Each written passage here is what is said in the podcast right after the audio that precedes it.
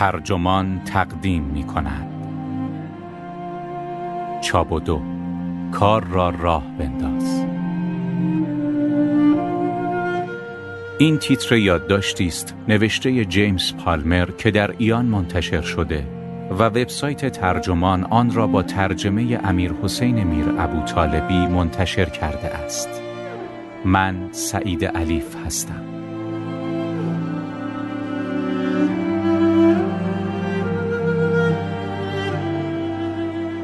همه ما تجربه سرهمبندی کردن بعضی کارها را داریم. مقاله یا گزارشی را بدون دقت کافی نوشته و تحویل داده ایم یا وظیفه ای را که به ما سپرده اند ماستمالی کرده ایم. اما به این فکر کنید اگر چنین رفتاری به عادتی عمومی تبدیل شود با چگونه جامعه ای روبرو خواهیم شد. جیمز پالمر نویسنده انگلیسی که در پکن زندگی می کند تصویری گویا و البته آشنا از چنین وضعی ترسیم می کند.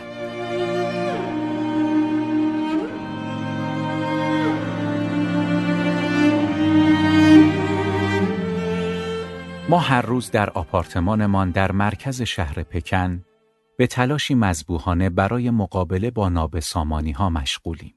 شش ماه پیش آینه روی کمدم از لولا باز شد و حالا به دیوار تکیهش دادم. این آینه فقط یکی از چندین قربانی از وسایل خانه ام بوده است. هر کدام از سرپیش ها لامپ متفاوتی می‌خورد و یک چهارم آنها همیشه خراب است. در اتاق خواب تهویه هوای سقفی رطوبتش را از طریق سوراخی که در دیوار کنده شده خارج می کند. سوراخی که با پارچه‌ای کهنه پوشانده شده. مبادا چکه کند. کنار در بالکن که درسهایش پوسیده حوله هست که برای روزهای بارانی و جلوگیری از ورود آب به کار می آید. در راه پله هر روز باید سرم را بدزدم تا به توده سیمهای برق و اینترنت نخورد. وقتی باد با سرعت میوزد، سرعت ارتباط با تاب خوردن سیمها کاهش می‌یابد. عمر این آپارتمان پنج سال است. در مقایسه با استانداردهای چینی شرایط آپارتمان خیلی مساعدتر از شرایط متوسط است. توالت ما درست کار می کند. در حالی که در خانه بسیاری از دوستانم کشیدن سیفون به مسابه عملیاتی آبی است. چیزی شبیه به کنترل کردن سیلابهای رودخانه نیل. همه پریزها به جز دو تا کار می کنند و موقعی که چیزی را به برق می‌زنی جرقه نمی‌زند. هیچ کدام از لامپ ها تا به حال نترکیده اند. آینه هم فقط از جایش درآمده و خود به خود از قابش پایین نیفتاده است.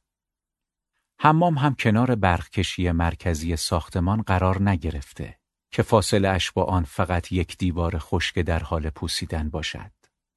من به این حکمت هیلر بلوک باور دارم که در سال 1911 گفته غنی کاری دهد پیشوران را بگرداند چنین چرخ جهان را حتی در چین هم سخت بشود مرا غنی و پولدار دانست و پیشوران هم گوهرهایی کمیاب هستند اکثر اوقاتی که تقاضای کمک کرده ام نهایتش این شده که من به همراه جوانی 20 ساله و هل شده وسط دستشویی آب گرفته ایستاده ایم و او دارد به من اطمینان می دهد که فکر می کند بتواند لوله را درست کند.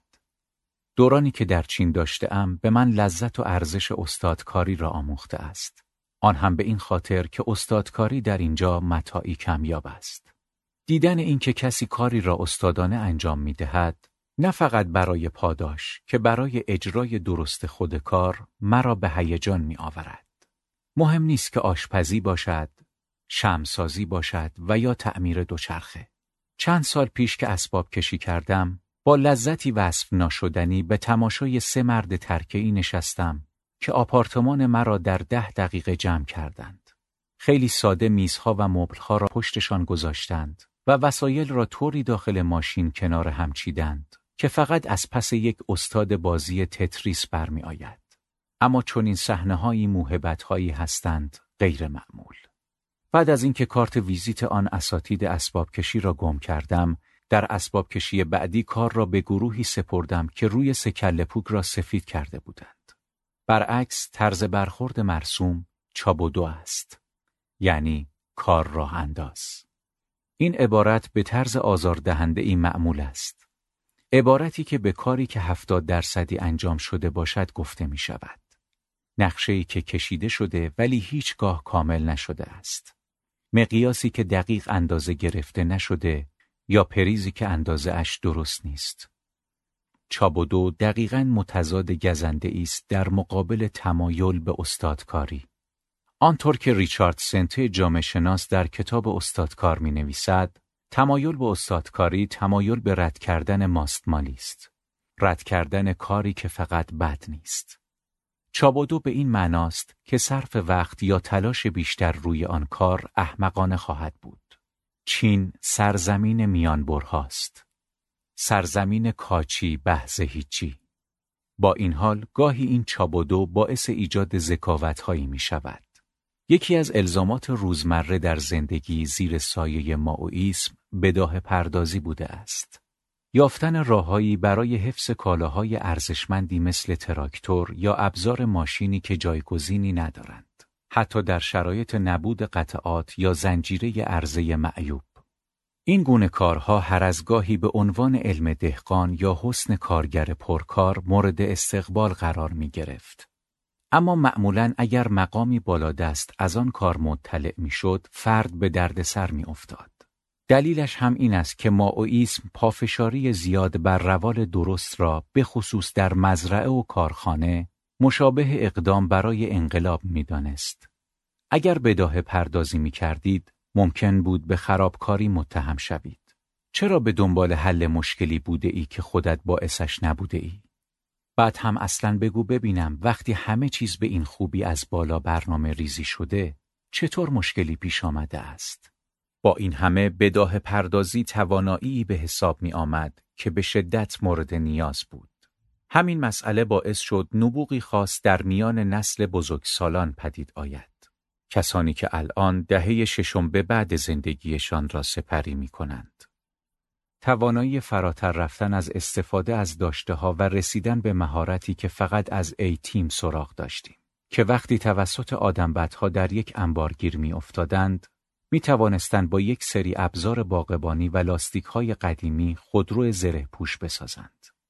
چابودو معمولا قلمرو عمومی است که بدون هیچ امکاناتی بزرگ شده و می تواند با استفاده از دو تکه سیم و کمی نوار چسب هر مشکلی را حل کند. دروازه شکسته نمی‌خواهد قفل جدیدی بگیری. با مقداری سیم درستش می‌کنی. چابودو خواهد بود. کار را راه میاندازد. امروز نواحی روستایی پر از مخترعان تک افتاده است که هواپیماهای پرتکان یا زیر دریایی های در حد برکه خود را از صفر می سازند یا منجنیق های تمام ایاری برای مقابله با گروه های تخریب درست می کنند. نبوغ مکانیکی آنها جایی برای بروز ندارد. آنها در محدوده تعمیرهای مزرعه‌ای و پروژه های حماقتبار محصورند. با این حال، این نبوغ را می توان در مقیاس کوچکتر حتی در شهرهای بزرگ هم مشاهده کرد. از محافلی که در پیاده روها و با استفاده از لوازم دور ریخته شده درست شده و در آنها آدمهای بیکار و پدر بزرگها بعد از ظهر دور هم جمع می شوند و ورق بازی می کنند تا تعداد زیادی از سرپناه های دستسازی که توسط محلی های مهربان برای گربه های ولگرد پکن ساخته شده است. با این حال چابودو روش مرسوم بی به مشکلات هم هست. در خانه درست در قابش جا نمی‌گیرد. چابودو عادت می کنی که با ضربه بازش کنی. پیراهنی که خریدی و برایت فرستادیم دو سایز بزرگتر است. چابودو. شکایتت از چیست؟ قبلا در مجتمعی زندگی می کردم که ورودیش به پارکینگ زیرزمین با یک نیم استوانه 20 متری آبی پلاستیکی و بسیار سنگین پوشیده شده بود. هیچ کس متوجه نبود که این نیم استوانه بادگیری بسیار کارا ساخته است و خیلی سرسری به این بنای آجوری پیچ شده بود. چابودو اهمیتش چیست؟ زمانی که یک طوفان در گرفت، پیچها از شدت فشار در رفت و این نیم استوانه با شدت تمام به بیرون از مجتمع افتاد و میزهای سنگی و درختهایی را که آنجا بود خورد کرد. صبح که پایین آمدم آن نیم استوانه را روی چمنها دیدم که مانند بال جنب و جت آن وسط افتاده بود. شانس آوردیم که کسی کشته نشد. اما فاجعه های چین بیش از اینکه به خاطر سوء نیت های واقعی باشند، به خاطر همین فرهنگ کاچی به از هیچیست. بداه پردازی هایی که در زندگی روزمره چیزی بیش از مزاحمی عادی نیست، زمانی که در مقیاس صنعتی به کار بسته شود، کشنده خواهد شد. مشکلاتی که نگاه تیزبین یا روندهای روزمره باعث می شود به سلامت از کنارشان عبور کنی، وقتی میلیون ها بار در سراسر کشور باز تولید شوند، به ایرادی کشنده بدل خواهند شد. فقط همین سال قبل را در نظر بگیرید. محفظه های سردخانه‌ای برای ارسال واکسن ندارید؟ یک تکه یخ به هر واکسن بچسبان و بگذارش داخل بسته های پستی. چابدو و بچه ها تا حد مرگ صرفه می کنند. چرا باید فضولات را به محل از بین بردن زباله ببریم؟ مثل بقیه همینجا دفنش کن. چابدو و 91 نفر در گانگ دونگ به خاطر رانش زمین از بین رفتند. مواد خطرناک را تفکیک کنیم چه اهمیتی دارد؟ فقط نیترات را آنجا بچسبان. چابدو و انفجاری سهمگین در تیانجین بندر اصلی شمال چین 173 نفر را خاکستر کرد. یکی از کارکنان برنامه امنیت کار در سطح ملی که نمی‌خواست نامش فاش شود به من گفت هر ماه انفجاری در حد تیانجین روی می‌دهد. اما این انفجارها معمولا در نقاطی است که کسی به آن اهمیت نمی‌دهد. فاجعه های رخ داده از روی بیمبالاتی همیشه دفن می شوند. وقتی کارخانه شیمیایی در مارس 2014 در تنگشن منفجر شد، یکی از دوستانم که آنجا بود گفت که مدیران شرکت بعد از گم شدن پرواز 370 خطوط هوایی مالزی در روز بعد آسوده شدند. زیرا این خبر همه اخبار دیگر را زیر سایه خود قرار داد و مدیران هم مطمئن شدند هیچ کس غیر از خودشان و البته سیزده بیوهی که شوهرشان را از دست داده بودند از این موضوع با خبر نشدند. اما مرگ های کوچک روی هم تلمبار می شوند. در ساختمان سازی ها که افراد بدون عینک محافظ جوشکاری می کنند یا از های قدیمی به هم پیوسته شده آویزان می شوند. از مسمومیت غذایی، از گوشت هایی که با ماشین های بدون یخچال حمل می شوند. از آتش سوزی هایی که به خاطر سیمکشی نامناسب ساختمان پدید می آیند. تعداد تلفات به ویژه میان فقرا هر روز بیشتر می شود و نهادهای مربوطه هم این تعداد را ناشناخته و ثبت نشده باقی می‌گذارند. همان نهادهایی که وظیفه محافظت از این فقرا را بر عهده دارند. نیمی از بسیاری از شهرهای چین را ساختمانهای در حال احداث تشکیل می دهند. من برای پیاده روی به محله هایی رفته که مراحل سوپر ماریو را به یاد انسان می انداخت. پر از چرخه های سنباده که توده ای از جرقه های فوقلاده داغ را به این سو و آن سو پخش می کرد. آجرهایی که از داربست بدون هیچ هشداری پایین می افتاد و سیمهای رابطی که در طول پیاده رو آویزان بود.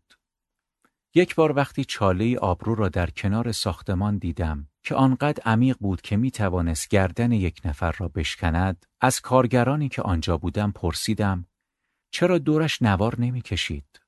کارگران مهاجر با بیاعتنایی جواب دادند کسی به ما نگفته منتقدی به نام هوشی در مقاله‌ای در سال 1942 نام شخصیت اصلی داستان اخلاقی خود را چابودو گذاشت.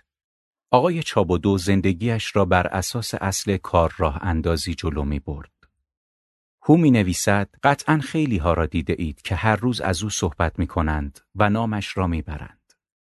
آقای چابودو متوجه نمی شود که چرا وقتی به جای ساعت هشت و نیم ساعت هشت و سی و دو به ایستگاه می رسد قطار را از دست می دهد. یا اینکه چرا وقتی به جای ده می نویسد هزار رئیسش اینقدر عصبانی می شود. یا اینکه چرا ایسلند و ایرلند با هم فرق می کنند. او مریض می شود و دکتر ونگ را می خواهد. اما در نهایت اشتباهی آقای وانگ دامپزشک را فرا می. با این حال هم حتی زمانی که در حال مردن است با این فکر خود را تسلی می دهد که بی خیال مرگ و زندگی هم نهایتا آنقدرها فرقی ندارند. به نظر هو دوای این رخوت گنگ مدرنیته بود. تیک تاک ساعت ایستگاه راه آهن دفترچه حساب به دقت نگهداری شده و درمان تجویزی دکتر. او خواستار پایان دادن به حرمت گنگی، سردرگمی و عجزی است که در نهایت در داستانش باعث می شود مردم آقای چابودو را قدیسی بودایی و استاد بزرگ انعطاف بدانند.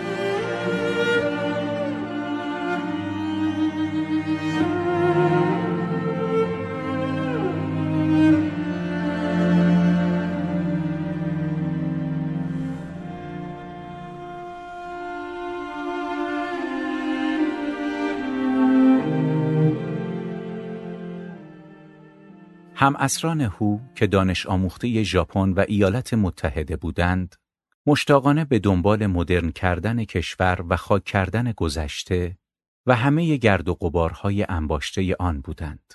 اما سیل مدرنیته که حتی قبل از دوران هوشی شهرهای چین را احاطه کرده بود، نه تنها با خود دقت و مراقبت نیاورد که آن را از بین برد. حتی قبل از دوران هو جمعیت زیاده از حد و جهانی سازی چین را تحت تأثیر خود قرار داده بود و باعث موج مهاجرت عظیمی در قرن نوزدهم شد. مردم چین با هنجارهای جدید دولتی و تکنولوژیکی درگیر بودند که هیچ تجربه ای از آن نداشتند. فجایع جنگ و انقلاب باعث شکسته شدن سنتهای باقی مانده شد. از زمان شیرجه چین در سال 1979 به سوی دنیای مدرن با شهرسازی انبوه، مهاجرت داخلی و جریان دائمی تغییرات رد چندانی از مهارتهایی نماند که این کشور روزی به آنها مشهور بود. امسال در کاخ توبقاپی در استانبول مشغول خوشگذرانی بسری با ظرفهای سلسله مینگ بودم. ظرفهایی که سلاطین عثمانی در قرن شانزدهم گرفته بودند. و هنوز هم جلای خود را حفظ کرده و هر کدام با افتخار به مهر سازنده اش منقوش بود. احساس ما نسبت به گذشته مادی احتمالاً به سوی اجسام زیبا و خالص متمایل می شود. تنها به این دلیل که احتمال ارزش داده شدن و باقی ماندن آنها بیشتر است. اما شواهد بسیاری گویای مهارت‌های چین قبل از مدرن شدن است. مهارت‌هایی که بیش از همه با فضای تجاری پررونق و مشتریان ثروتمند سلسله سانگ و مینگ پرورش یافت. استادکاری چین هم اروپایی ها و هم عثمانی ها را مجذوب خود کرد و موجی از تحسین و تقلید از سوی آنان را در پی داشت. البته بعضی هنرها هنوز هم برجا مانده اند. یک خانواده منچو نزدیک خانه من همچنان مناظری زیبا و بامزه از زندگی در پکن را با استفاده از مبلمان کوچک عروسکی و قرار دادن جسد سوسک به جای انسان درست می کنند. اما مقدار کمی از این هنرها باقی مانده است. چوبکارها، سازندگان ساز اود، چلیک سازها، بافنده های پارچه های کمیاب، تنها در نقاط دور افتاده می توان نشانی از آنها گرفت. این اتفاق تا حدی روند طبیعی تاریخی است. در نیویورک، هامبورگ و پاریس قرن نوزدهم نویسندگان از سازندگانی مینالیدند که دو سر کاردک را از هم تشخیص نمی‌دهند. از لوله هایی که احتمال این که لوله را بشکنند بیش از احتمال تعمیرش بود. از شیشه برهایی که شیشه ای را می سازند، روز بعد از جا در می آید و خورد می شود. مهاجران روستایی به دنبال هر کار روزمزدی به سمت شهرها سرازیر می شدند. و مهارت‌های محلیشان در فضای جدید به کار نمی آمد. در طول یک نسل یا کمتر، حجوم مدرنیته استعدادهایی را که در طول قرنها پرورش یافته بود، از اعتبار ساقط کرد.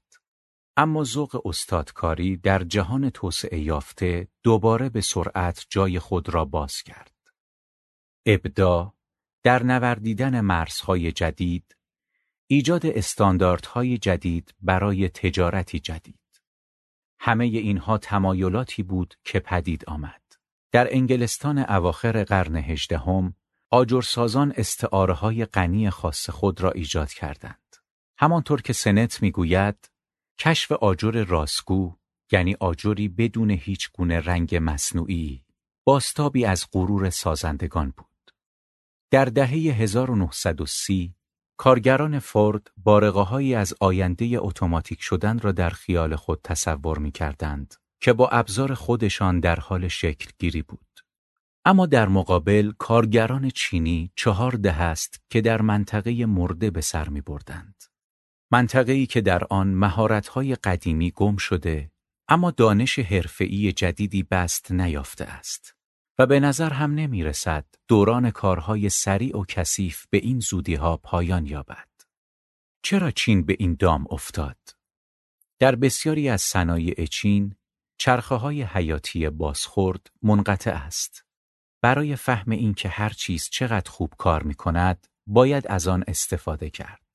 کارگران فورد ماشین های خودشان را سوار شدند و سازندگان غربی یا در خانههایی مانند خانه های خودشان ساکن شدند و یا امیدوار بودند که ساکن شوند. اما مهاجرانی که در مناطق صنعتی کاندونگ مشغول کارند، خرتوپرتهایی می‌سازند که خانواده های آمریکایی هزاران کیلومتر آن طرفتر از آنها استفاده می کنند. مردان و زنانی که خانه های چین را می سازند هیچ وقت در آنها زندگی نمی کنند. قیمت میانگین یک آپارتمان یک خوابه در یک شهر رد دومی چین، شهری محلی با چند میلیونی جمعیت که تحت فشار محدودیت های جغرافیایی و زیست محیطی خود است، تقریباً 100 هزار دلار است. درآمد سالانه متوسط یک کارگر مهاجر ساختمانی حدود 3500 دلار است. آینده آنها خوابگاه های تنگ و تاریک و پیش ساخته کارگران و آلونک های قدیمی است. نه همام های مدرن و با تهویه مطبوع. اگر آنچه درست می کنی متعلق به جهانی است که کاملا خارج از دسترس توست، چرا خود را برای خوب درست کردن آن به زحمت بیاندازی؟ پیچیدگی های شرکت های چینی به این معناست که حتی مقصر کوتاهی های فاجعه آمیز را نیز نمی‌توان به این سادگی تعیین کرد. علامت سازندگانی که یک روز روی تمام آجرهای دیوارهای شهر حک شده بود، جای خود را به سرابهایی از شرکتهای هلدینگ و شرکتهای ظاهری داده است. دولتهای محلی به خاطر ترس از بیکاری بیشتر و درآمد سرانه کمتر با جدیت تمام تلاش می کنند این کسب و کارها را از هر گونه پیامد اقداماتشان مسون کنند. بیشترین شکاف را می توان میان برنامه ریزان در پکن و کارگرانی مشاهده کرد که در عمل سیاستهای آنها را به اجرا در می آورند. مناطق عظیمی از کشور در واکنش به سهمیه ها و کمک های تزمینی دولتی همچنان تحت منطق اقتصاد برنامه ریزی شده عمل می کنند. با این حال تولید استادانه نیازمند بازخورد کاربران و بازار است. تعیین سهمیه برای همه چیز از تعداد کلمات ژورنالیست ها تا تعداد بازداشتی های پلیس ها انگیزه قدرتمند است برای اینکه تنها سرعت تولید یک محصول مد نظر قرار بگیرد نه هیچ چیز دیگر چابودو کار دولت را راه می اندازد. یک استثنای درخشان برای فرهنگ چابودو وجود دارد. بخش فناوری چین آن هم شاید به این دلیل که تقریبا به صورت همزمان با دیگر بخشهای جهان گسترش یافت. کارخانه ها و کارگاه های چینی در دیگر بخش ها تجارت های جدید را گسترش ندادند. بلکه به دنبال تجارت هایی رفتند که غرب نیاز به انجام ارزان آنها داشت. خبری از غرور یا دانشی نبود که با حل مسئله یا ابدا به دست می آید. البته در مقابل علی بابا قول تجارت الکترونیک هنر رساندن کالا از فروشنده به خریدار را در این کشور پهناور به اندازه ای پرورش داده که هنوز برای غرب ناشناخته است. شاید این کار با استفاده از شبکه راه های جادویی ممکن شده است که بنیانگذار شرکت علی بابا جک ما ساخته است. کسی که خیلی هم شبیه هابیت هاست. این در حالی است که پرداخت سیار، رقابت شدید نسبتا باز و پولی که از آن ناشی می شود، باعث ایجاد مهارت‌هایی فوق‌العاده شده است. با این حال فناوری هم نمی‌تواند به کلی از این نفرین جان سالم به در برد. کدنویسی بیدقت، برنامه های خراب و مشکلات امنیتی شدید رایج هستند. این اتفاق به خصوص زمانی شایع است که صنایع دولتی چین به دلایل امنیتی مجبورند به جای سپردن کار به شرکت‌های تجاری خودشان برنامه های داخلی را درست کنند. موتورهای جستجوی چین افتضاحند. موتورهایی که به طور همزمان با سانسور دولت و محدود کردن رقابت واقعی زمینگیر می شوند. بایدو بزرگترین موتور جستجو به خاطر دریافت پول برای تبلیغ درمانهای پزشکی تقلبی با رسوایی بزرگی روبرو شد. بعد از این رسوایی مراجع مربوطه اعلام کردند که ضوابط سفت و سختی مد نظر قرار خواهند داد تا از عملکرد بهتر بایدو اطمینان حاصل کنند. جایی که وجهه و شهرت نمی‌تواند باعث احساس مسئولیت شود، نظارت می‌تواند وارد شود. اما مراجع نظارتی چین در عمل توهی هستند. اگرچه هر فاجعه به صورت رسمی در رسانه ها به باد انتقاد گرفته می شود، اما از پیگیری آن خبری نخواهد بود. میانگین طول عمر پوشش فجایعی عظیم مثل تیانجین کمتر از یک هفته است. بعد از آن یک هفته دستورات اداره تبلیغات صادر شده و آن ماجرا از صفحه روزنامه ها محو می شود. کارایی نظارت روزمره از این هم کمتر است. نظارتی که دهه هاست به خاطر مجموعی از انگیزه های نادرست محدود شده است. ناظران از کمبود بودجه و کارمند رنج می‌برند و کسی از آنها انتظار ندارد تمام شرکت ها را پوشش دهند. با این حال اگر آنها مکان یا شرکتی را بازبینی کنند، مسئول هر گونه فاجعه ای خواهند بود که ممکن است در آینده در آنجا رخ دهد. این موضوع می تواند باعث از دست دادن شغل، لغو شدن عضویتشان در حزب و یا حتی زندانی شدن آنها شود. راه حل مشخص برای ناظران این است که مکانهای محدودی را پوشش دهند و بر روی مناطقی تمرکز کنند که کمترین ریسک را دارند و بدین ترتیب ریسک شخصی خود را هم به حد اقل برسانند. این ضعف همراه است با نبود نظام کارای قانونی مدنی. به خصوص برای فعالیت‌های جمعی. اشتباهاتی که در غرب دادخواست‌های سنگینی در پی دارد، در چین سرپوش گذاشته می شود. حتی مرگ کارگران مهاجر می تواند با دیه ناچیز پنج هزار دلاری ختم به خیر شود. همه این عوامل بر ضد آن است که چینی ها بتوانند در کار خودشان غرور و افتخار به دست بیاورند. اگر هم کسانی این کار را بکنند، بهتر است آن را پیش خود نگه دارند. در غرب اتحادیه ها برای کارگران ساده و انجمنهای حرفه‌ای برای گروههایی مثل پزشکان و وکلا نقشی اساسی در تعیین استانداردهای ملی ایفا کردند. آنها به افراد هویتی دادند که تا حدی هم به تبهر و هم اخلاقیات وابسته است. گروهی از همسنخان که با هم رقابت می کنند و مسئولیت کارهایشان را قبول می کنند.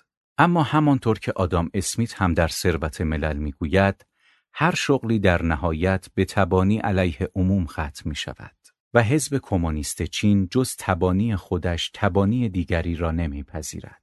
به خصوص از زمان به قدرت رسیدن ژی جین پینگ در سال 2012 هر گروهی که احتمال می‌رفته در مقابل این حزب مقاومتی در سطح ملی از خود نشان دهد سر جایش نشانده شده است. هر گونه اتحادیه سازی خارج از فدراسیون اتحادیه تجاری سراسری چین که اتحادیه فاسد و فاقد قدرت اجرایی است تهدیدی برای این حزب به حساب می آید. حزبی که همانقدر که تمایل ندارد مسیحی ها، دموکرات ها و فمینیست ها دور هم جمع شوند، تمایلی به دور هم جمع شدن کارگران ناوکش یا کارگران راه آهن کل کشور نیز ندارد. زیر چتر حزب جا برای انجمنهای حرفه‌ای هست. اما فقط برای حرفه های تراز اول. انجمن پزشکی چین وجود دارد. اما خبری از انجمن لوله کشی نیست. حتی در این مجموعه هایی هم که وجود دارد تأکید بیشتری روی پیروی از خط مشی رسمی می شود تا ایجاد گروهی از همسنخان. همانطور که مایکل وودهد ژورنالیست پزشکی می‌گوید پزشکان در غرب راهبردهای حرفه‌ای مشخص و مجموعه‌هایی نظارتی دارند تا آنها را همچنان در مسیر درست حفظ کنند. اما در چین آنها فقط چراغ سوسوزن وجدان خودشان را دارند. در نهایت آنچه بیمبالاتی را در چین تداوم میبخشد حضور همیشگی این بیمبالاتی است. استادکاری الهام بخش است. گوش دادن به یک آهنگ یا دیدن ماشین در حال تعمیر می تواند الهام بخش یک نویسنده برای نوشتن شود. یک نجار ممکن است با یک شعر یا یک موتور برای کاری جدید انرژی بگیرد. البته خلافش هم صادق است. زمانی که دوروبرتان پر است از کارها و چیزهای زشت، نصف و نیمه و نامرغوب، زمانی که نقصان هیچ وقت تنبیهی در پی ندارد و از خودگذشتگی هم پاس داشته نمی شود، سخت بتوان گفت که کار راه انداز بودن یک چیز کافی نیست. چابودو